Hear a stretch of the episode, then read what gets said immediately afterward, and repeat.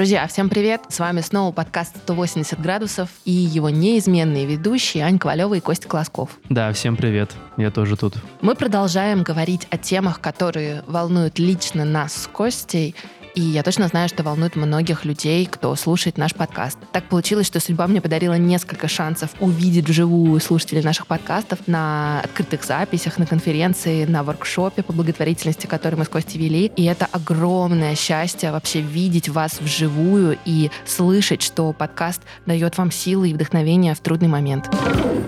Сегодня, на самом деле, мы хотим затронуть очень важную тему, тему разлуки, как ее переживать, как ее переживать экологично для себя и для любимых, и как сохранить отношения на расстоянии. Мне кажется, в текущих условиях это наиболее важно, поэтому про это мы хотим поговорить. И вот помогать нам разобраться со всеми этими вопросами будет сегодня Юлия Морозова, практикующий психотерапевт, специалист по эмиграции и адаптации людей, которые принимают решение переехать, а еще создатель клуба поддержки для тех, кто находится в эмиграции.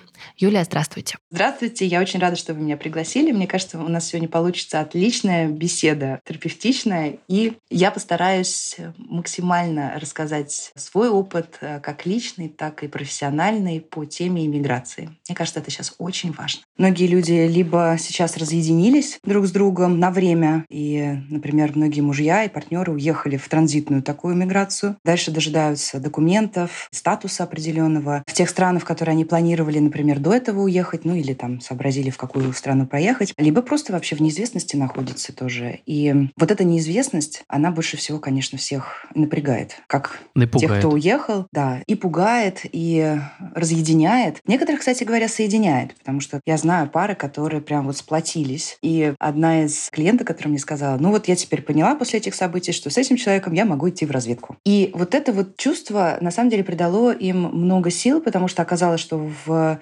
их э, кругу многие люди имели совершенно другое мнение относительно событий, которые происходят, а ее муж абсолютно ее поддержал. Они уехали не в ту страну, в которую планировали, не так. Вообще все пошло наперекосяк, но то, что они вместе и то, что у них есть единство в ценностях, это их сплотило. Так что не всегда бывает все печально, но, конечно, очень многие развелись в последнее время. Ну, то есть прям, помните в коронавирус, когда все это случилось, тоже пошли разводы, и вначале пришла из Китая, что вот, там огромное количество людей разводится, ну и дальше действительно волна разводов прокатилась по всему миру. Так же, кстати, как и свадеб. Ну, потому что люди вынуждены тоже жили вместе. А что еще делать? Да, ну, тут либо разводиться, либо жениться. Либо жениться, да. Какие еще варианты? При этой ситуации тоже, на самом деле, люди разводятся. Ну и женятся тоже, почему нет? Они как раз поженились и поехали. Такие тоже есть. Вот, кстати, у меня недавно был разговор с моим другом, с которым мы обсуждали знакомых знакомых, как это часто бывает. И он был очень удивлен, что вот все события, которые мы сейчас проживаем, оказали вообще какое-то влияние на семьи.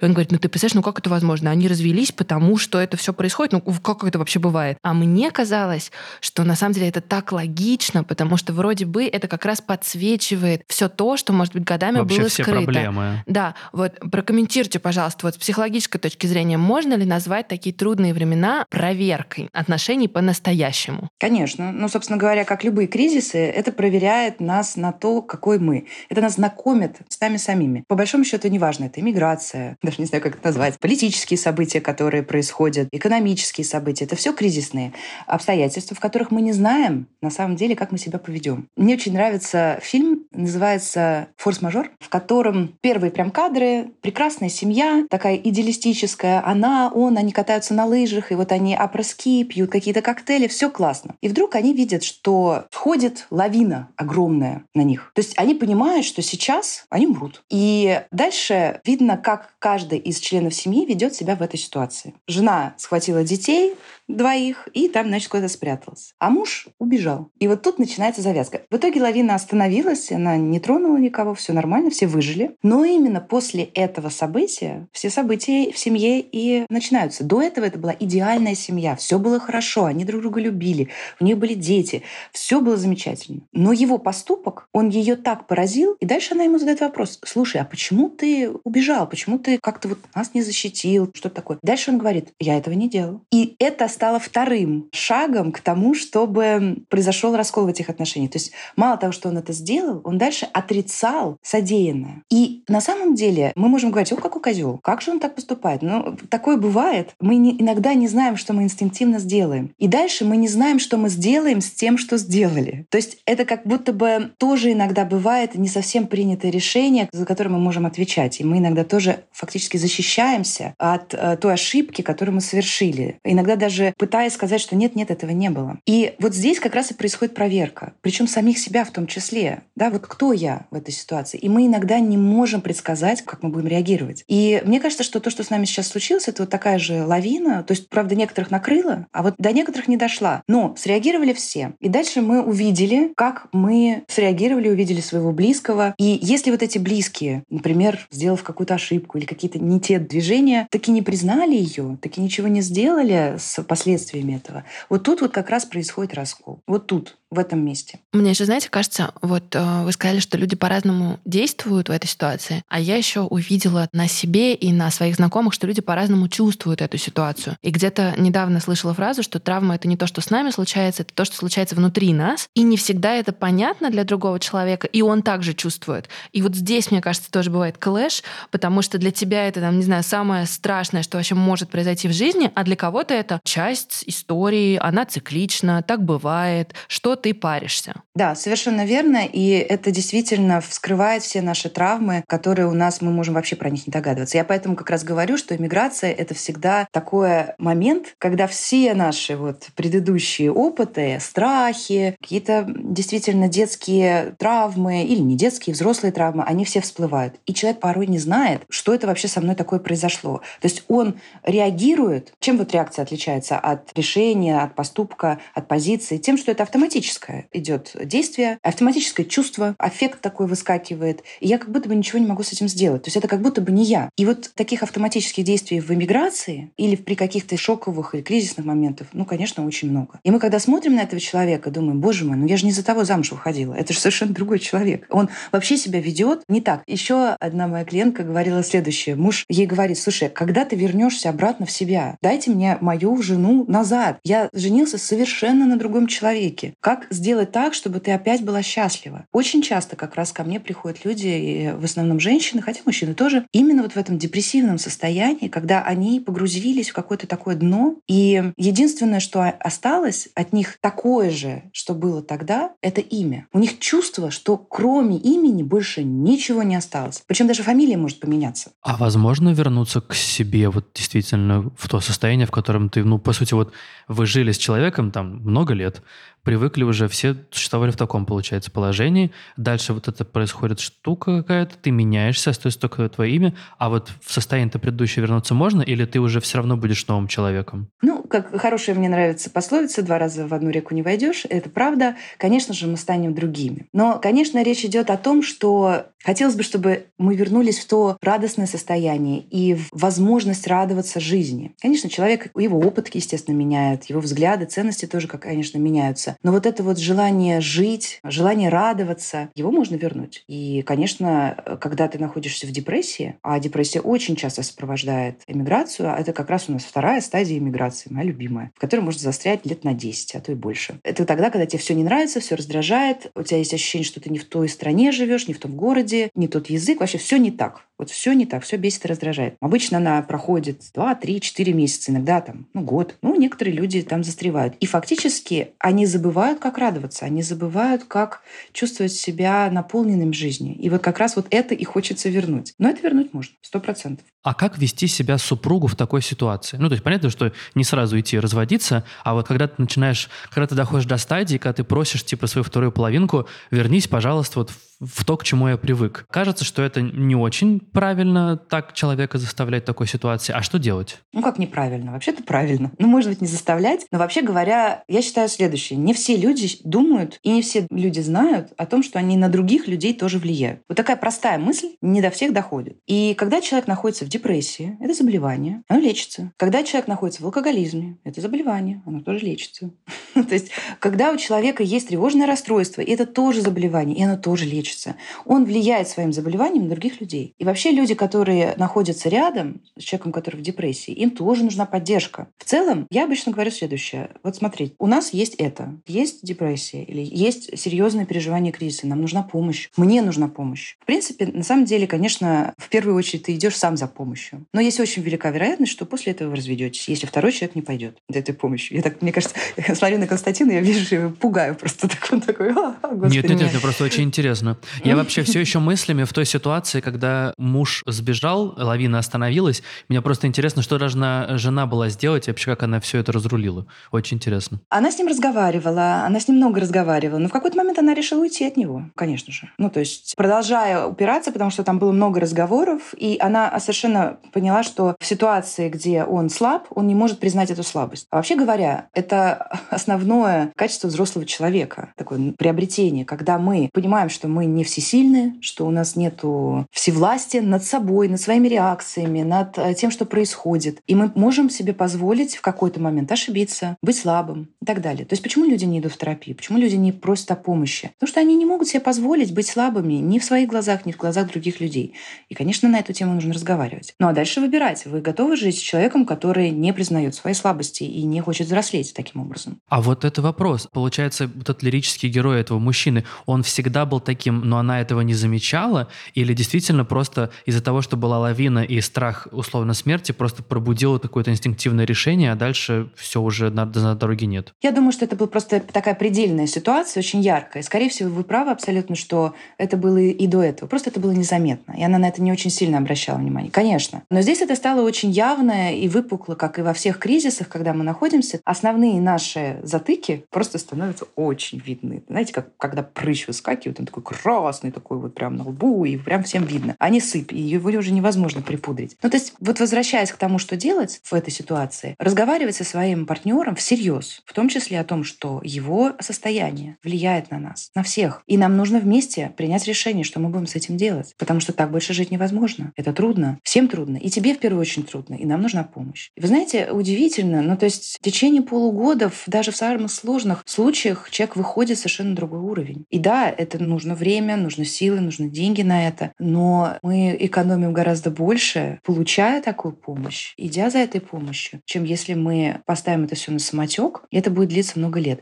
Просто я знаю это на своем опыте. Когда мы эмигрировали 9 лет назад в Лондон, я была в очень плохом состоянии. И при том, что я психолог, при том, что я вообще понимала, что мне не очень хорошо. Я почему-то не пошла в терапию. Я почему-то не обратилась за помощью. И я не помню первых двух лет своей жизни в Лондоне вообще. То есть моя память просто стерла их. И я помню слова моей подруги, которая видела мое состояние, и как я на них на самом деле обиделась, когда она сказала, Юля, тебе нужна помощь. Я не справляюсь больше с твоими вот этими всеми излияниями и жалобами на погоду и все остальное. Иди в терапию. Я страшно обиделась. Мне было очень больно. Мне было очень трудно принять вот это как факт. Но я пошла. И через какое-то время мне стало легче. И еще через какое-то стало э, время легче. И я вообще вынырнула на поверхность. И сейчас Вспоминая слова своей подруги, я ей очень благодарна за это. Очень благодарна. И я очень жалею, что мой бывший муж мне этого не сказал. Не сказал, что мне нужно пойти в терапию. Ну, возможно, поэтому он и бывший. А вы эмигрировали 9 лет назад вместе с бывшим мужем? Да, мы вместе всей семьей. Ну, мы недавно развелись. Тоже, кстати, из-за кризиса и тоже, кстати говоря, в ситуации, когда вдвоем не смогли больше решать э, вопросы и договариваться. А как ты думаешь, а что мешало тебе пойти в терапию тогда? Почему ты все-таки не воспользовалась этой возможностью? Знаете, я думаю, что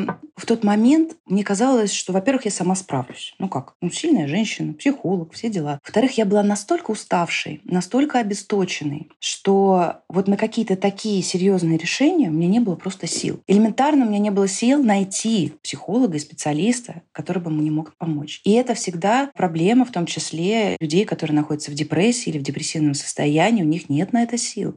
Потому что это же целое дело. На самом деле выбрать своего терапевта иногда важнее, чем выбрать свою супруга, потому что это life-changing experience.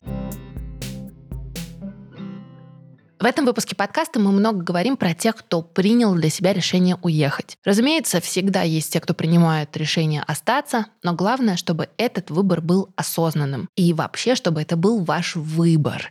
Иногда очень полезно выйти из такой позиции жертвы и признать, что на самом деле наша жизнь зависит от нас. Мне кажется, это во многом помогает сделать психотерапия, по крайней мере, мне регулярные занятия с психологом, честно говоря, жизнь упрощают. Периодически я думаю, почему же я не пошла в терапию раньше, но, по крайней мере, последние несколько месяцев я занимаюсь еженедельно со своим специалистом, и мне кажется, что эти занятия помогают мне чуть лучше понять себя, свои хотелки, свои желания, а еще того, чего я больше не хочу иметь в своей жизни.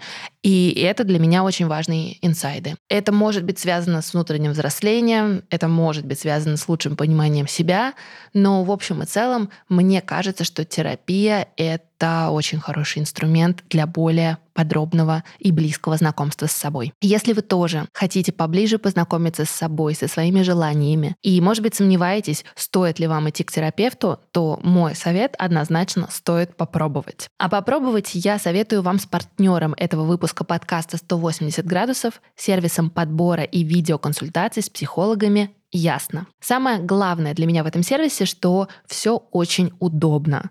С любого устройства ты заходишь на сайт ясно, выбираешь проблемы, которые беспокоят прямо сейчас или, может быть, уже давно. Для кого-то это хроническая усталость, для кого-то это низкая самооценка, а кто-то, может быть, постоянно живет в сильном чувстве тревоги и не может с этим ничего поделать. Кстати, можно выбрать несколько проблем, если у вас есть несколько вопросов. Дальше алгоритм подбирает для тебя подходящих психологов. Можно выбрать одного из них или попросить службу поддержки выбрать специалиста вручную. Такая опция тоже присутствует. А после можно выбрать удобный день и время для консультации, и дальше уже должен состояться ваш первый созвон с психотерапевтом. Отбор в Ясно проходит не все, только 17% психотерапевтов, потому что требования очень высокие. И, честно говоря, мне кажется, что это очень важно, и это очень здорово. В Ясно проверяют образование, опыт, успешные кейсы помощи. Поэтому подбор специалистов для вас не занимает много времени. Всю работу по отсеиванию тех, кто не подходит под ваши запросы, за вас сделает сервис. Проходить консультации можно в любое время, с любого устройства, в удобном вам месте. И это особенно хорошая информация для всех, кто принял решение уехать из дома, потому что вы можете заниматься с терапевтом в любой стране, в любом городе. Главное, чтобы у вас был интернет. Сессии проходят по встроенной видеосвязи на сайте сервиса или в приложении. А еще Ясно очень заботливо напоминает о том, когда у вас состоится ближайшая консультация. Что приятно, у Ясно большой опыт в индустрии. На сервисе провели уже больше миллиона сессий, а значит, и это, честно говоря, очень круто. Там помогли огромному количеству человек. Таким человеком можете стать и вы. Так что если вы чувствуете, что помощь нужна и вам тоже, не стесняйтесь, переходите по ссылке в описании к нашему подкасту, выбирайте подходящего психолога на сервисе «Ясно», Сессии очень доступные, они стоят всего 2850 рублей, а по промокоду 180 degrees, на английском это градусы, вы получите скидку 20%. Если вы переживаете, что вы неправильно напишете промокод, не волнуйтесь, мы написали это латиницей, у нас в описании к выпуску, обязательно посмотрите, как это пишется, но если что, это 180 degrees, да, на английском языке. Ну что, а мы возвращаемся к нашему интервью, а я со своей стороны желаю вам а, быть в контакте с собой и со своими чувствами. Психотерапия вам в помощь. Мне кажется, вот такой важный пример был про то, когда один человек в семье готов меняться, он готов разбираться со своими проблемами, а второй нет. И здесь всегда есть такая проблема, во-первых, как намекнуть второму, да, что ему тоже бы неплохо, а во-вторых, а нужно ли намекать, да, это же тоже история, которая должна идти внутри, ты должен понимать, ты же не можешь сказать другому, слушай, иди к терапевту, я вот занимаюсь, у можешь. меня все хорошо. Можешь, можешь. ли? Можешь. Вот можешь, можешь, на самом деле можешь и нужешь. Вот как бы мой тезис следующий. Нужно говорить об этом. И если у нас доверительные отношения, если у нас есть хорошие отношения, в целом вот сейчас пока еще, пока еще, то об этом нужно говорить. Именно в то, как я и сказала, мы друг на друга влияем. Твое состояние влияет на меня, на детей, на окружающих. Посмотри на это. Он может не услышать, это правда. Мы можем сказать так, что ну, фу, тебе нужно идти в терапию, ты сошел с ума, у тебя что-то с крышей. Ну, так, конечно, человек не услышит. Но если мы из позиции действительно заботы и, возможно, даже предложим вместе пойти на терапию, что это вообще будет классно, и что нам действительно нужно, конечно, нужно. А как мы можем? Тут не надо намекать. Надо говорить прямо, честно и, собственно, с аргументами того, что нам станет лучше. Опять же, я люблю приводить примеры того, что когда у человека аппендицит, у нас не возникает вопросов, что надо ехать в больницу. Почему? Потому что больно. Вот наша душевная боль нам тоже говорит о том, что что-то не так, что-то не в порядке. Если я перестаю радоваться жизни, однозначно что-то не в порядке. Но только почему-то при аппендиците я еду к врачу, а когда у меня болит душа, когда я страдаю, когда я плачу, когда я чувствую себя безумно одиноким, когда я не нахожу себе места, когда я чувствую, что у меня нет вообще моего больше места в этом мире, я не знаю, чем себя занять, но почему-то пока еще, ну это, конечно же, культурные особенности, нам не приходит в голову, что за этим можно обратиться, нам помогут, и дальше наша жизнь станет, конечно, совершенно другой, причем довольно быстро. Если, конечно, это нет каких-то органических вещей, хотя очень часто, я вам хочу сказать, переезжают, как правило, люди с разными тоже, в том числе, ментальными проблемами, и в этом тоже нет никакого стыда. Стыдно в нашем обществе об этом говорить, но огромное количество недиагностированных, ну, например, биполярных расстройств, клинических депрессий, пограничных расстройств личности, вообще разных расстройств личности, гистрионных и так далее. Последнее время сейчас начали говорить уже о гиперактивности и дефиците внимания. Вот это вообще, кстати говоря, персонажей их очень много, особенно вот женщин вообще не диагностируют. А кто это? Это женщины очень активные, очень трудоспособные, они что-то все время делают, только почему-то потом раз и проваливаются в депрессию на долгое время. И об этом никто не говорит. А как понять, что, что с тобой что-то не так? Ты говоришь, ну вот, это я слабый и так далее.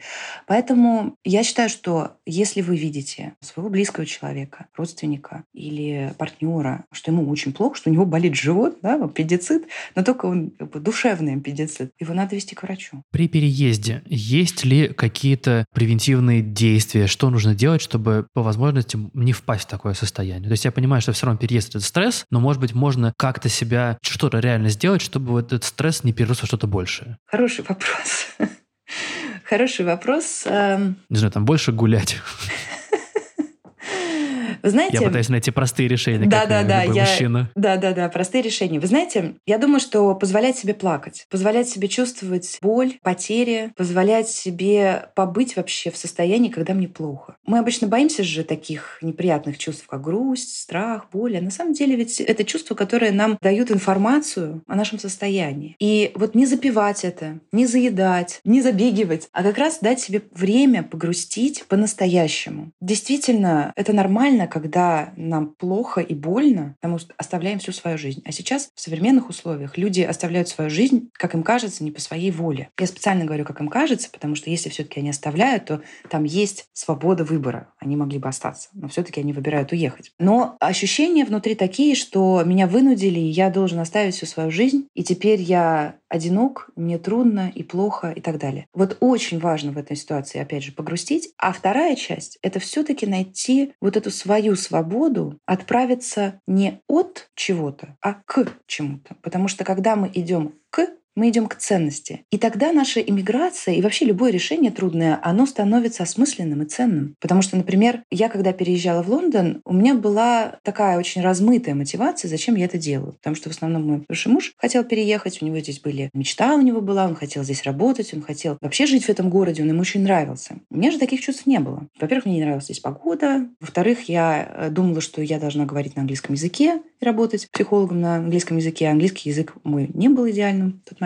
И у меня была мотивация ради детей и ради мужа. Ну, на самом деле, неплохая мотивация в целом но недостаточная для меня. И я могу сказать, что я приземлилась в Лондоне по-настоящему, когда я увидела, что ценного может мне дать этот город лично для меня, в моем профессиональном развитии, в моем личностном развитии, в моем ощущении себя в безопасности, в комфорте, с друзьями, с красивой погодой, природой и так далее, которая через какое-то время я видеть начала вот этот стакан наполовину полный. То есть это очень важно сделать еще до отъезда. Потому что если вы уезжаете, потому что муж так сказал, или потому что вот политические события меня не устраивают, это недостаточно ищите то, что вам будет там важно и ценно. И это можно сделать тоже заранее. Например, если вы уезжаете даже в ту же Турцию, допустим, в которую вы не планировали уезжать, поищите там что-то, что вас будет радовать, что вас действительно будет зажигать, что вас действительно будет вдохновлять для того, чтобы каждое утро вставать с кровати. Потому что если там этого не будет, вот как, собственно, начинается депрессия. Вставать с кровати очень не хочется. Ну и мы проваливаемся. Я хочу вернуться на шаг назад. Тот пример, о котором говорите вы, это когда ты принимаешь решение, что да, мы едем вместе. И я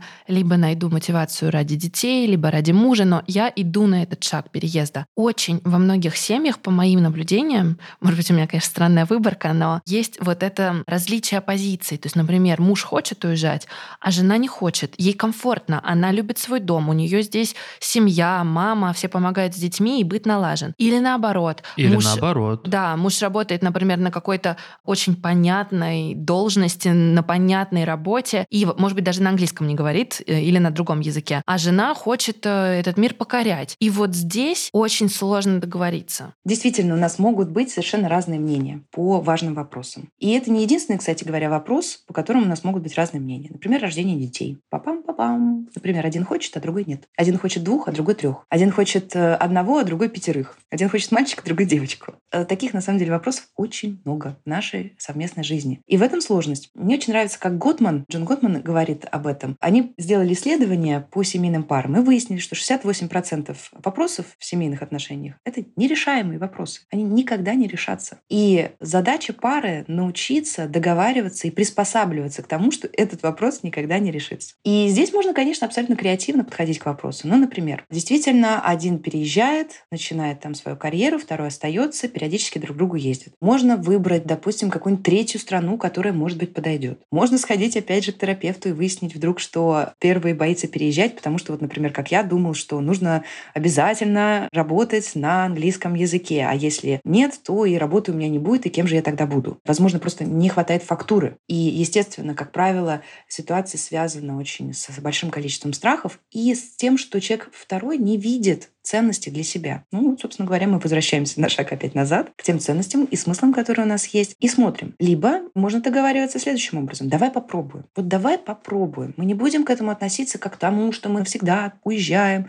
бросаем свой отчий дом и так далее. Даже при тех сложностях, которые у нас сейчас есть с перелетами, в целом совершенно спокойно можно летать. Все равно можно летать. Пока небо не закрыли, можно летать. И тогда у нас возникает чувство, что все-таки мы не навсегда покидаем этот отчий дом, и вот мы такой эксперимент делаем. Плюс это еще часто связано с сепарацией. По крайней мере, я это очень часто видела и у своих клиентов. И я так подозреваю, что и у меня это было. Особенно это с женщинами чаще случается, когда они не сепарированы от своей семьи. И то чувство тоски невыносимой, которое наступает во время переезда, в том числе связано с тем, что не до конца стали взрослыми. И поэтому здесь мой очень важный тезис про иммиграцию, что это шанс повзрослеть. И одна из мотиваций, которую мы можем взять, это то, что я повзрослею. Я стану самостоятельным. Я стану тем, кто действительно в каких-то ситуациях и в каких-то сферах заново выстроит эту жизнь. И, боже мой, моя любимая фраза. Как интересно. Как же я буду с этим справляться? Надо же! А что же со мной будет происходить? А как же будет это в реальном времени? И тогда вот эта установка меняется. Не на то, что я жертвую собой ради него или ради нее. Нет, это, конечно, вообще не работающая история. А давай попробуем. Как интересно. Вообще, эта установка не помешает и в обычной жизни, без переездов. Ну, вот хорошо бы ее начать тренировать. Многие мальчики уезжали э, в то время, когда была объявлена мобилизация, вообще не понимая, насколько это будет. И так уж получилось, что я дружу со многими девочками, у кого мальчики уехали. Где-то они вернулись сейчас, а где-то нет. И они, в общем, в непонятных странах занимаются непонятными вещами. И есть вот вот это ощущение такого скитальчества. Но девочкам очень сложно, потому что они в то же время во многом даже сейчас обеспечивают семьи, продолжая работать, да, принося какую-то финансовую стабильность. Но неясно, когда вы увидитесь в следующий раз, где, в каком качестве и в каком статусе. Вот как и себя поддержать, и отношения, на самом деле, оставить в каком-то таком правильном русле, если вот наши слушатели, например, в такой ситуации сейчас. Знаете, мне сразу вспоминаются всякие путешествия Одиссея или разных всяких греческих героев, когда они там уезжали на своем корабле в непонятном направлении, и там их ждала какая-нибудь красавица с косой, и каждый день смотрела в горизонт, ожидая этого корабля. Ну вот в целом, на самом деле, женщины, конечно, оказались действительно в такой ситуации, когда опять все на их плечах. Мы, кстати говоря, обсуждали это с моей подругой Анной Радченко, и у нас есть в планах сделать такую конференцию про женскую долю и про то, что эта ситуация ускоряет динамику того, что через какое-то время женщина будет больше и больше представлена в руководящих должностях и, в принципе, возьмет мир в эти руки. Потому что ну, мужики не справляются с этим никак. Это правда. Вот. Я поддерживаю. И ну, опыт показывает, что сейчас женщина опять, как вот после Второй мировой войны, она опять все тащит на себе. И это трудно. Что здесь можно сказать? Здесь только можно посочувствовать. Я сейчас тоже в роли этой женщины, которая тоже тащит все на себе, и это реально трудно. Но, девочки, я хочу вам сказать еще важный бонус у этой ситуации. Опять же, взросления. Мы взрослеем в этот момент, мы становимся сильнее, мы в разы увеличиваем, как правило, свои доходы. Вот если кто-то нас слушает сейчас и посчитает, сколько они зарабатывали до всей этой ситуации и после, по крайней мере, те, кто действительно талантливые, да даже и не обязательно талантливые, ну, то есть у нас потребности возросли. А когда у нас возрастают потребности, мы начинаем шевелиться быстрее. Мы начинаем креативить другими масштабами. Мы начинаем действительно делать что-то, о чем даже не догадывались, что мы можем это сделать. Надо надо же, как интересно. Я надеюсь, что все после этого подкаста будут каждый раз задавать себе этот вопрос, как интересно, да, или такой восклицать. И в этом случае, конечно, нам нужна поддержка. Огромная поддержка, в том числе сообщества, в том числе людей, опять же, профессиональных, в том числе подруг. И я знаю, что многие женщины, когда они там разведутся или когда они находятся в трудной жизненной ситуации, они обращаются за помощью. Это наша большая сила по сравнению с мужчинами. Извините, мужчины. Ну, возможно, это мой опыт, но действительно женщинам проще говорить, что что, блин, я не справляюсь, я не вытягиваю, я не вывожу. И нужно об этом говорить, я не вывожу и не вытягиваю. И тогда садиться, села на пенек, съела пирожок, поплакала опять же на эту тему. Может быть, полежала, отлежалась немножко, дала себе отдых, встретилась с подругами, обсудила с ними, что дальше делать. За это время огромное количество мастер-майндов развелось. Я очень поддерживаю такие формы взаимодействия, в том числе не просто поговорить, а именно какие-то задачи поставить, интересные, креативные, ну и продолжать двигаться. Но в отношении именно именно взаимодействие с а, партнером. Ох, это сложно. Дело в том, что вот эти вот отношения на расстоянии, и не все выдерживают их, потому что, опять же, нужна поддержка. И, конечно же, когда мы находимся в огромном дефиците, мы эту поддержку ищем в разных местах, скажем так. И мы можем быть падкими на соблазны, на которые в обычных обстоятельствах мы бы даже не обратили внимания. Но и здесь универсальный мой совет. Знайте свои дефициты, хорошо за ними наблюдайте и ухаживайте. Иногда, возможно, можно о них узнать чуть раньше, чем влюбился. Возможно, потому что, например, ну там мне стабильно плохо, мне стабильно одиноко, мне стабильно нерадостно. Попробуйте поискать то, что радует, то, что скрашивает одиночество экологичным способом. И таким образом вы сможете эти дефициты подпитать. И тогда вам не нужно будет вот этот солнечный удар, как у Бунина, вспышки, которые происходят, и дальше разрушение отношений. Либо это тоже вариант, когда оба партнера договариваются, сейчас мы ставим отношения на паузу и идем как-то параллельными путями. Так тоже можно. Важный момент — договориться об этом, поговорить и проговорить, что мы будем делать. И в каких-то ситуациях проговорить разные варианты. Правда ведь может все что угодно случиться, гарантий-то никаких нет. Слава богу, мы уже сейчас уже поняли эту простую истину экзистенциальную, что ничто и никто не сможет вам гарантировать какого-то хэппи-энда, кроме Голливуда. И то, кстати, Голливуд, если вы заметили, в последнее время тоже старается не прибарщивать хэппи-эндами, периодически ставит не очень хорошие концовки. Я недавно была на дне рождения, и там довольно много мы разговаривали с разными девочками, и вот э, некоторые девочки оказались в ситуации, что мужья э, там живут в другой стране. И вот было интересно, потому что девочки для себя поняли, что им вообще нормально, без. То есть они думали, что будет плохо, и очень у многих был такой вот страх, что, господи, сейчас все развалится. А мы сидели, пили кофе, и они говорят, слушай, а я даже и не знаю, нужны ли мне эти отношения сейчас, потому что выяснилось, что я могу могу, сама, а раньше вот этого осознания не было. Вот это э, кейс моих подружек или это типичная ситуация? Это абсолютно типичная ситуация. На самом деле это действительно подсвечивает, что оказывается я могу. Но там есть второй шаг. Дело в том, что когда я поняла, что я вообще справляюсь, я очень многое могу, это то, о чем как раз я и говорила. Вот это взросление происходит. Возможность опереться на свои ноги. Очень часто ведь мы перескакиваем из родительской семьи в нашу мужу, да. уже мужу, да, и фактически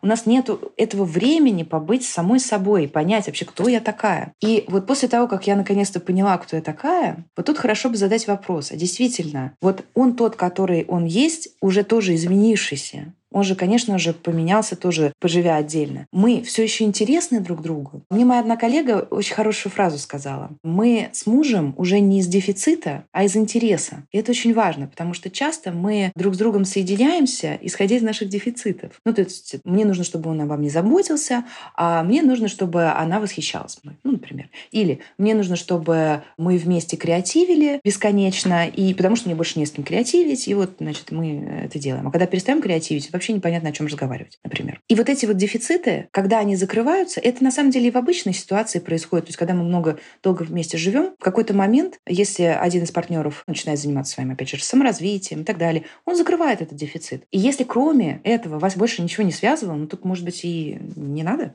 дальше продолжать отношения, действительно. Но может получиться так, что когда мы стали взрослыми, мы все еще интересны друг другу. И мы уже друг с другом из интереса и из партнерства. Да, у меня, знаете, какой вопрос? Мы говорили про то, что вынужденный отъезд на самом деле и не вынужденный, да, если изменить вот эту позицию и прийти к выводу, что это я принимаю решение уехать или мой партнер, и мы договорились об этом. Быть из интереса. Тут же тоже такой двоякий на самом деле момент. Мы же можем признаться, ну, чувства ушли. И так бывает, да, и это жизнь, в которой, ну, вот мы поняли, мы с собой разобрались, повзрослели, помнишь, мы разные люди, нам в разные стороны. А есть и другие кейсы, и, наверное, это больше поколение родителей, но они там в какой-то момент принимали решение, что мы принимаем решение, что мы будем друг другу интересны и будем над этим работать. Это же тоже можно так на это посмотреть? Конечно, конечно, естественно. То есть у нас могут уйти чувства, у нас может уйти интерес, у нас могут быть в конце концов обиды накопившиеся, которые просто там слоями лежат и протухают. Но всегда должно быть понимание, ради чего я буду искать заново этот интерес. Что все-таки меня держит в этих отношениях. Иногда это могут быть и дети, и ничего в этом супер страшного нет. И ради детей некоторые люди идут на второй круг, на третий круг и стараются найти. Но если они все-таки не находят, или второй партнер не идет навстречу этим поискам, ты один такой ходишь кругами, ищешь, там говоришь, алло, алло, давай искать, а он такой, ну, что-то я не того, пивасик попью, то ну, в какой-то момент говоришь, извините, пожалуй, нам не по пути. И тут уже важно тоже понимать, что если вы уже поняли, что вам не по пути, что у вас абсолютно разные ценности, что вы по-разному видите ваше будущее, это очень важно, между прочим, то не обязательно оставаться из-за детей вместе, потому что дети видят не очень хороший пример взаимоотношений. И мой опыт показывает следующее. Когда люди расходятся, если у них были нехорошие отношения, так или иначе, если, опять же, ну, как правило, дети с мамой остаются, да, но мама успокаивается, уже нету такого нервотрепки, дети тоже успокаиваются. Детям тоже окей. Через какое-то время, если мама, опять же, и папа спокойно могут друг с другом общаться, они видят, что эти люди могут договариваться, что они не перестали быть родителями, что все нормально.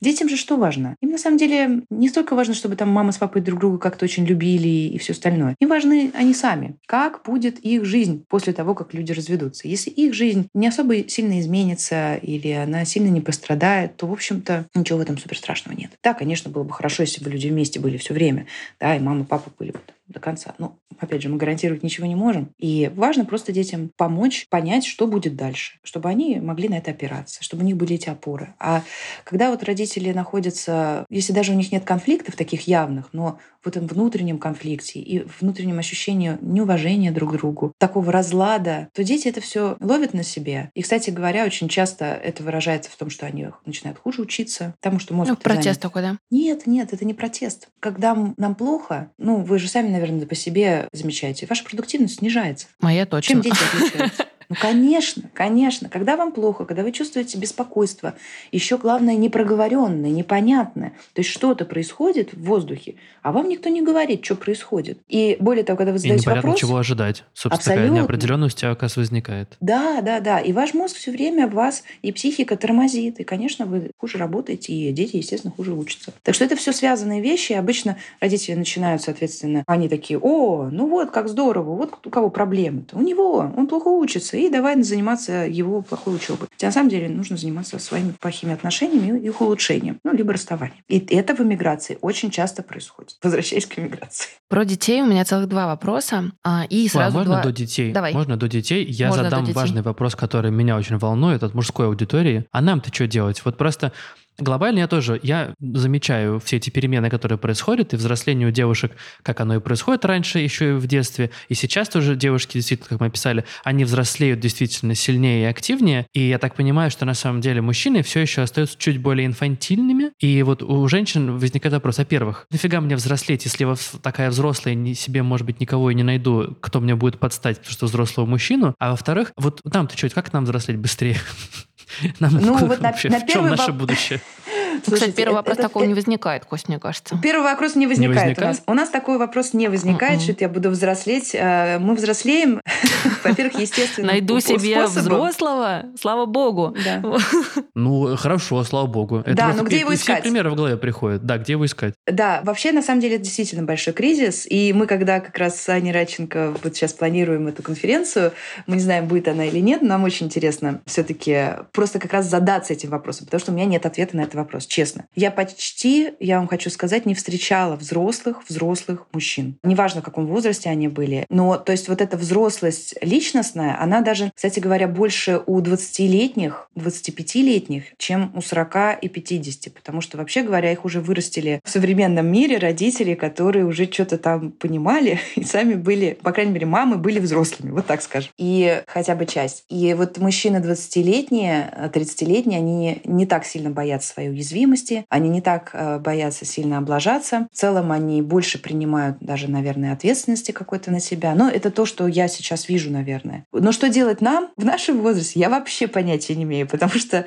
честно говоря, в моем поколении я не могу сказать, что встречала взрослых-взрослых мужчин, которые могли бы действительно соответствовать тем женщинам, которые сейчас, опять же, вокруг меня собрались, которые действительно занимаются собой, они действительно работают на свою психологическую устойчивость и личностную, и профессиональную. Ну вот заметьте, куда бы вы ни пришли, на какие-нибудь курсы, не курсы, всегда там женщины. Там сплошняком. Да, да, да, я знаю. Это, Вот. то, Да. это, мой, это мой стандартный вопрос. Я постоянно задаю вопрос, типа, о чем мужики делают? Где Я вы? вот тоже не понимаю, где они, они и главное, что они Господи, делают. Юля, Но слава абсолютно. богу, мы с вами наконец-то Абсолютно. Костя мне звонил однажды, и он говорит, Ань, на йоге женщины, на ретритах женщины, на саморазвитии женщины, публичные выступления женщины. Он такой, где парни-то? Что вы делаете? Да, более того, в музеях женщины, в театрах женщины. Ну, то есть везде они. Я вам хочу сказать, глядя на Лондон, наши мужчины в пабе. Начиная со среды, вокруг каждого паба большая толпа. Женщины там тоже есть, но в основном там мужчины. Они начинают со среды пить и, в общем, как бы себя неплохо чувствуют. Некоторые мужчины ушли в спорт, и это тоже такая замена идет зависимости. Очень часто у многих сейчас это раньше бухал, а сейчас вот спортом занимаюсь. Так же компульсивно, на самом деле, как и бухал. Я, кстати, не думал об этом, это интересно. Ну а как вот Не, эти думала. айронмены сумасшедшие и все эти бесконечные соревнования? Это компульсивная история, потому что там тоже эндорфины, все, все здорово, и там зависимость также формируется. И если у человека была зависимость до этого, он просто одну на другую меняет. Я не говорю, что не надо заниматься спортом, да, просто нужно осознавать, что ой-ой-ой, похоже, что у меня вот есть на эту тему сложность. Огромное количество пар при переезде распадается. Это часто Да. бывает там в начале, это иногда бывает после там, нескольких прожитых лет, когда закрыты какие-то основные базовые бытовые вопросы, потому что очень много людей не может расстаться, иногда просто по финансовым причинам, потому что мы вместе снимаем квартиру или там мы вместе, не знаю, делаем что-то. Вот, а, во-первых, вопрос, почему так часто люди расходятся при переезде? И можно ли тоже с этим что-то сделать? Надо себя как-то к этому подготовить, что мы к этому склонны будем, или это просто вот жизнь? Точно так же люди разводятся после рождения ребенка. Очень часто. Это большой очень процент. Это кризис. Это ситуация, когда, опять же, мы не знаем, как мы себя поведем. Вообще хорошо, когда мы еще не переехали, сесть и проговорить разные сценарии. Вообще, в принципе, что они существуют, чтобы это не было каким-то суперсюрпризом. И вот вы правильно отметили, что разводы как раз происходят не сразу, они происходят через какое-то время. Более того, они происходят, когда один из партнеров встает на ноги, и второй тоже встает на ноги. Мы не разводимся обычно просто с бухты-барахты, если это не какой-то серьезный, там, знаете, нерешаемая задача, типа измены какой-нибудь или чего-нибудь такого экстремального. Для того, чтобы развестись, нужно встать на ноги. И это происходит постепенно. Вообще это можно заметить. Поэтому, если все-таки партнерам важно не разводиться, очень здорово, если вы будете в диалоге и в диалоге о собственных трансформациях в том числе. И прислушиваться к тому, что вам говорит партнер, в том числе как обратной связи. И вообще говорить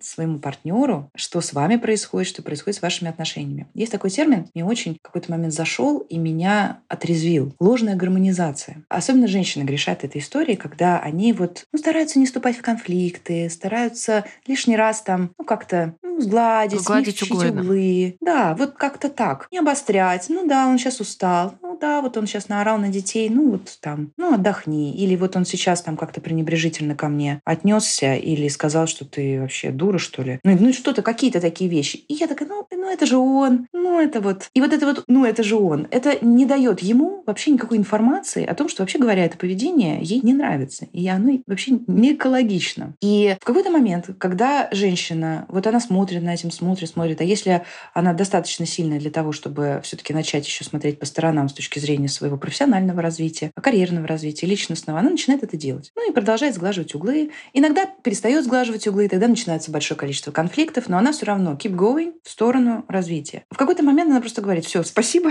все свободны. И исправить уже ничего невозможно, потому что уже накопилось, и вот это уже вот здесь. А он задает вопрос, слушай, а почему ты мне раньше об этом не говорил? Ну неужели нельзя было сказать заранее? А она говорит, слушай, ну я говорила. Он говорит, ну я не слышал. И вот это вот действительно очень важный момент. Вот как сказать так, чтобы человек точно услышал? И как? Да, вот да как никак? Да как? Нет, мне кажется, что это важно все-таки разными способами все-таки донести. Конечно, бывает так, что он действительно не хочет слышать и не будет слышать. И тогда, конечно, мы расходимся. Ну, если ну никак, значит никак. Что ты тут сделаешь? Мы не можем же менять другого человека, безусловно. Речь идет не о том, чтобы менять другого человека. Речь идет о том, что рассказать, как я себя чувствую в связи с этой ситуацией. Это совершенно разные вещи. Наверное, наши слушатели, которые послушали начало и не дослушали до конца, вот как раз про то, что надо говорить, о том, что тебе нужно идти к терапевту. Та форма, в которой мы говорим, это, конечно, не форма, что ты больной, я здоровая, тебе надо лечиться. Нет. А говорить о том, что мне плохо очень сильно вот в этой ситуации. Посмотри, нам плохо вместе, нам надо что-то делать. Я не могу выдерживать этого больше. Это невыносимо. Мне настолько трудно это, что я не знаю, что делать. Давай будем вместе решать. Нам надо с этим справиться. Когда мы говорим таким образом, мы фактически разделяем ответственность. Мы говорим про себя, но мы также сообщаем другому человеку о том, как он влияет на нас. И тогда есть шанс. Но иногда нас могут не услышать и сказать, что это тебе надо лечиться. Вот и иди. И надо идти конечно же, надо идти. Потому что это тот момент, когда вам нужна поддержка, и, возможно, вам нужна будет поддержка для того, чтобы, опять же, стать самостоятельной. Но дальше вы пойдете, станете самостоятельной и уйдете. Ничего плохого-то. В общем-то, ничего плохого в этом нет. У меня был такой вопрос. Мне кажется, что уезжают, особенно вот в этой волне, в основном молодые люди, либо люди до определенного какого-то возраста. И часто формулировка, которую я слышала от людей более старшего возраста, она такая немножко, может быть, даже воинственная собственное. То есть из разряда, что вот вы уезжаете, а это мы, мы остаемся, и появляется вот этот такой конфликт поколений, который на самом деле не совсем про поколение, а скорее про уехать, остаться. Да? Мы много говорили про то, что уехавшие пишут гадости оставшимся, оставшиеся пишут гадости уехавшим. Этого много, но вот если говорить про разлуку и конфликт поколений, который в семьях возникает, то есть, например, молодая девочка или семья уехала, а родители остались, как сохранить им отношения нормальными? Что можно сделать? Это вопрос, э, который Владимир Яковлев тоже поднимал, и мне очень нравится его позиция на этот счет. Дело в том, что у нас не обязательно должны быть одинаковые позиции по каким-то вопросам. Да, это очень действительно серьезный вопрос, но у нас могут быть разные позиции. И нам, вообще говоря, не обязательно наших родителей убеждать в правильности своей позиции. Не это задача. Задача остаться каждый при своей позиции в мирных отношениях и, в принципе, друг другу донести, что это окей, если у тебя такая позиция И это окей, что у меня другая позиция. С нами обоими все в порядке. Мы можем не совпадать в этих местах. И это нормально. И это вообще next level взрослости. Чувствуете, да? То есть не все наши родители, к сожалению, тоже взрослые. И им очень важно и очень страшно, что если у нас разные мнения, то вот мы фактически расстанемся друг с другом. И если возвращаться к нашим отношениям в паре, здесь такая же история. В паре очень страшно иногда, что если у нас разные позиции на какой-то вопрос, о боже, боже, мы расстанемся. Да нет, ребятушки, не расстанетесь. Просто у вас будут разные отношения к одному и тому же вопросу, разные позиции. И то, как вы будете с этим обходиться, опять же, вот здесь хорошая задачка. Будете ли вы уважать другого человека с его другой позицией? И вот об этом надо договариваться. И в этом плане, конечно, мы много говорили сейчас про взрослость, но она справедлива и для наших родителей. Ведь если они переедут, для них это будет уже не взрослость, а старение. И мы действительно, я заметила, что люди в определенном возрасте, когда переезжают, фактически теряют несколько лет жизни, потому что это очень сильный стресс. И когда ко мне приходят молодые люди и говорят, говорят, ну вот, я хочу перевести маму, она сопротивляется, там, ну вот, вот это все. И я говорю о том, что, пожалуйста, уважайте мнение своей мамы, может быть, она не так уж и не права, потому что она сохраняет свою жизнь. Знаете, это как в компьютерной игре, когда у нас количество жизни ограничено. Это начинает чувствоваться, когда у нас, почему-то я сейчас Марио вспомнила, когда там пять, например, этих грибочков, остался один грибочек. У нас разные возможности решиться на риск, потому что когда у нас один грибочек остался, хрен его знает, что там будет перед этой пропастью. А когда у нас пять грибочков, эгегей, мы готовы рисковать, мы хотим взрослеть и так далее. К этому нужно относиться с большим уважением и, возможно, даже учить наш наших родителей уважительному отношению к своей позиции, но при этом понимать их болезненные чувства. Болезненные чувства в том числе страх за своих детей, в том числе тоску, в том числе, возможно, вот этой вот сепарации не произошло, и родители все еще зависят от детей в эмоциональном плане, и для них это был большой смысл их жизни, а других смыслов не успели найти. В любом случае, когда дети уезжают, родители опять же взрослеют, потому что они сталкиваются с вопросом о том, что им придется жить теперь самим, самостоятельно, и искать новые какие-то смыслы для себя. Поэтому, конечно, в этом месте есть очень много сопротивлений. И на первый план, естественно, выходят какие-то политические поводы, но я вам хочу сказать, что это всего-навсего поводы. Надо смотреть глубже. Ну, то есть, на самом деле, всегда есть какие-то более глубинные причины, почему люди так себя ведут. Конечно, и там надо разбираться с этими причинами, да, что страшно, чего я боюсь. И тема страхов моя одна из любимых, так же, как и депрессия, потому что это сигнал о том, что что-то не так, есть какие-то ценности, которые я боюсь потерять, и надо разобраться с теми ценностями, которые я боюсь потерять. И могу ли я реализовывать эти ценности какими-то другими способами? Как? Ну, то есть это хороший повод, возможно, эти вопросы как раз родителям и задать. То есть забудем про политику, чего ты боишься? Да, Или чего вы боитесь? Конечно, конечно, конечно. И вообще, когда у нас возникают какие-то поводы, за поводами всегда есть причина. Если у нас есть силы на то, чтобы разбираться с этими причинами, мы выйдем на космически другой уровень взаимоотношений с нашими родителями. Это будут действительно взрослые-взрослые, когда мы сможем обсуждать темы не на уровне ситуации, а на уровне чувств, позиций, ценностей. И вдруг выяснится, что у нас на самом деле очень похожие ценности, потому что вот ценность отношений, ну неужели у вас нет? Такой ценности? Конечно же, она есть. И очень хочется сохранить близкие отношения. И родителям хочется, оказывается, сохранить близкие отношения. И тогда давай подумаем, мама, как мы сможем сохранить наши близкие отношения даже на расстоянии? Давай посмотрим на это, на эту ситуацию. И здесь уже ну, креативный процесс включается. Как интересно. Ну и так далее. Вопрос про детей, который я давно хочу задать. Есть на самом деле два вопроса про детей. Первый, он связан с ситуацией, что семья действительно приняла решение уехать, и вот сложности появляются, когда дети взрослые, и они не хотят. Как э, их подготовить, как с ними про это разговаривать, как настроить тех, кто на самом деле очень любит своих одноклассников в школу, и тут вынужден оказаться в новой среде, в новом языке, в новой стране, которая, может быть, им-то как раз вообще не нравится, и они ее точно не выбирали. Знаете, я была таким ребенком, в свои 13 лет. Мои родители, когда мне было 7 лет, уехали работать, как сейчас их называют, они были релакантами или экспатами, уехали в Сирию. И я свое детство провела в Сирии в абсолютном счастье невероятном и в каком-то коммунистическом мире, которую, ну, в принципе, не существовало, естественно, в России. Это были 90-е годы, и приехали мы в 96 году. Мне было 13 лет, и это была жесть. Это был кошмар, потому что я совершенно не планировала переезжать обратно в Москву. Да, казалось бы, у меня язык есть нормальный. И вроде как даже я пошла обратно в школу, в которой я была там первый класс, там, половинку первого класса. Но я испытывала чудовищные вообще страдания. Я опять же плакала весь год. И мне было очень тяжело. Я почти не видела родителей, потому что они работали с утра до ночи. И это очень часто, кстати, происходит тоже в эмиграции, когда родители приезжают, они очень много заняты и не до детей. И это было реально трудно. Исходя из своего опыта, могу сказать, что так или иначе дети приспосабливаются. Приспосабливаются, если у них есть надежная поддержка родителей, которые разрешают им плакать, разрешают им злиться, разрешают им страдать, разрешают вообще испытывать те чувства неприятные, которые у них есть. Потому что их неприятные чувства им говорят в следующем «мне плохо, я пока еще не нашел своих близких друзей, я очень тоскую по своим старым друзьям. Те ценности, которые у меня были, ну, фактически их больше нет. И это не мое решение. Я чувствую себя беспомощным, что я такая маленькая, мне 13 лет или 14, и я не могу решать в своей жизни такие важные вопросы, как оставаться и так далее.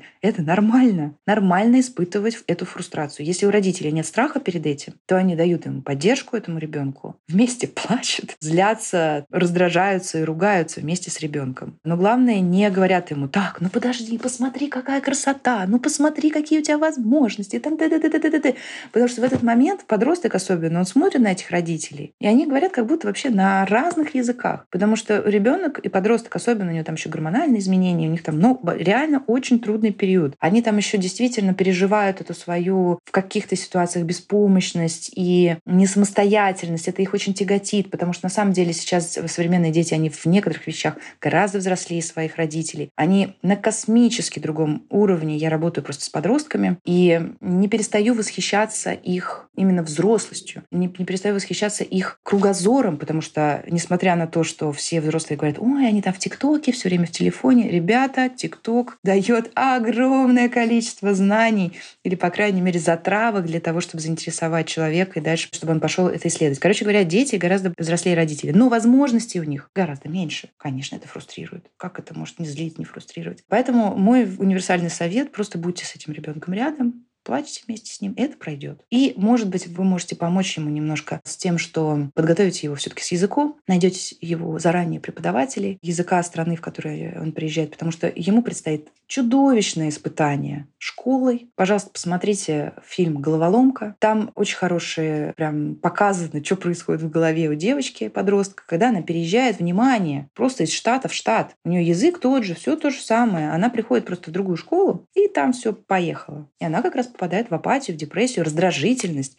Она перестает быть тем прекрасным солнечным ребенком, которым она была. Да, так это нормально. Вместе с ребенком да, посмотрите. Я очень люблю это. этот мультик. Конечно, конечно. Посмотрите вместе с ребенком и пообсуждайте, что вот у него похоже что-то или нет. Я всегда советую родителям детей говорящего возраста нанять какого-нибудь молодого мальчика или девочку, который бы дал игровую лексику и матерную лексику. Вот это просто обязательная вещь, которую вы должны сделать. Потому что ребенок приходит в школу. Это джунгли. Джунгли. В любую школу. Даже если он знает этот чертов английский язык, он не знает сленга. Ребенок должен его знать, чтобы мочь хотя бы понять, что ему говорят. Дети маленькие, ну, хорошо, их тоже можно снабдить, но вот начиная с 7, 8, 9 лет обязательная история. И, конечно, еще одна вещь, которую я могу посоветовать, тоже попробовать еще заранее посмотреть, а какие возможности у ребенка там могут быть. Например, если он играет в баскетбол, уже найти ему какую-нибудь баскетбольную секцию. Если он интересуется, ну, не знаю, чем там, чем там может интересоваться еще подросток, ну, музыка, слушать или все что угодно. Ну, пением, да, какими-то танцами и так далее. То есть вот найти уже там.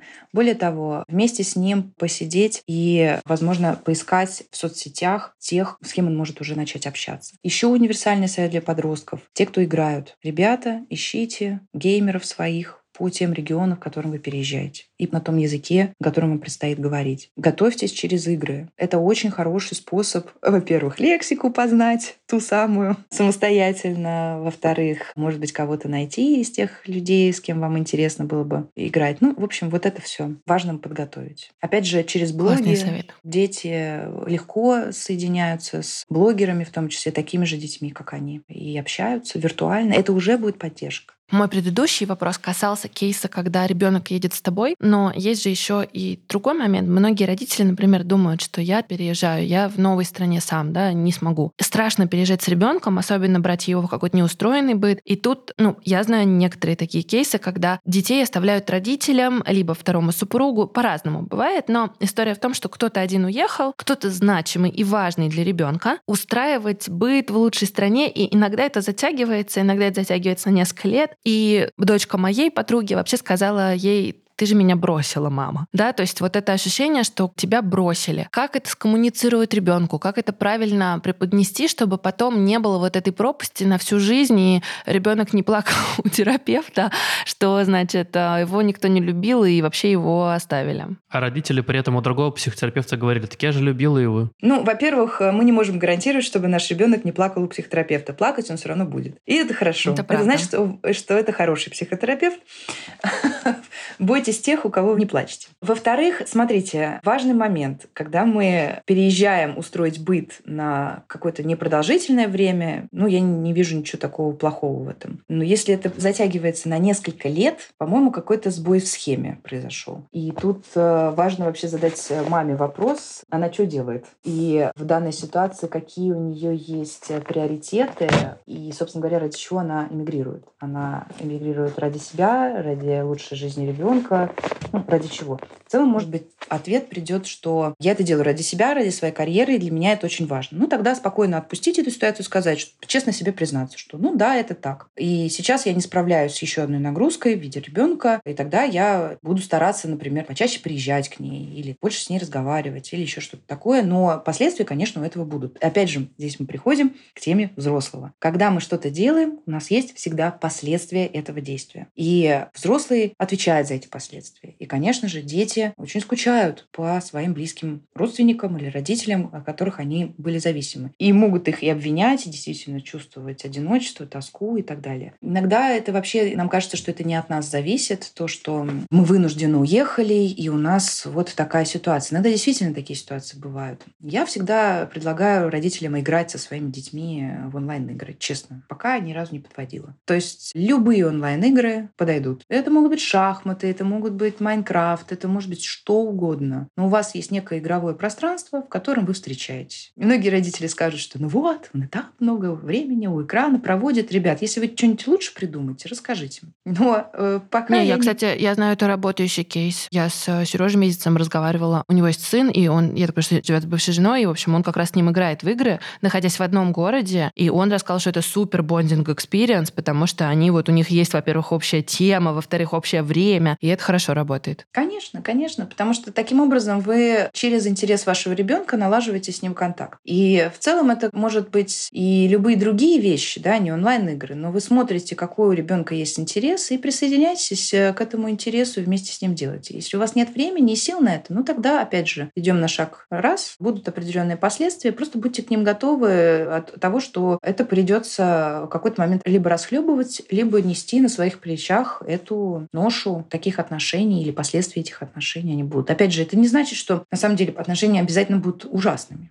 Нет. Ну, просто они какими-то будут. Придется с этим разбираться. Они будут такими, как ты, может быть, даже и не ожидаешь. Ну, смотрите. Мы, в принципе, опять же, возвращаясь к нашей экзистенциальной аксиоме, мы не знаем, как у нас могут складываться отношения, потому что мы вообще, в принципе, не всегда знаем, что может произойти. Для меня классическим примером является то, что, ну, например, ваш ребенок может э, выйти замуж или жениться на ком-то, кто, ну, вообще вам никак не заходит, да, или у вас там случился какой-то конфликт э, с этим человеком, и все все, и ваши отношения могут улетучиться в тартарары. Ну, то есть может что-то в какой-то момент э, всегда произойти, что вы не ожидаете даже от собственного ребенка. Но то, что вы можете сделать сейчас, это быть с ним в контакте. Это самая важная и ценная инвестиция, которую вы делаете. Ребенку не нужны деньги, ребенку не нужен шикарный дом, ребенку вообще не нужны самые лучшие условия. Ему даже частная школа не всегда нужна, поверьте мне. Ребенку нужны вы, ваша открытость, ваша в том числе открытость к его уязвимости,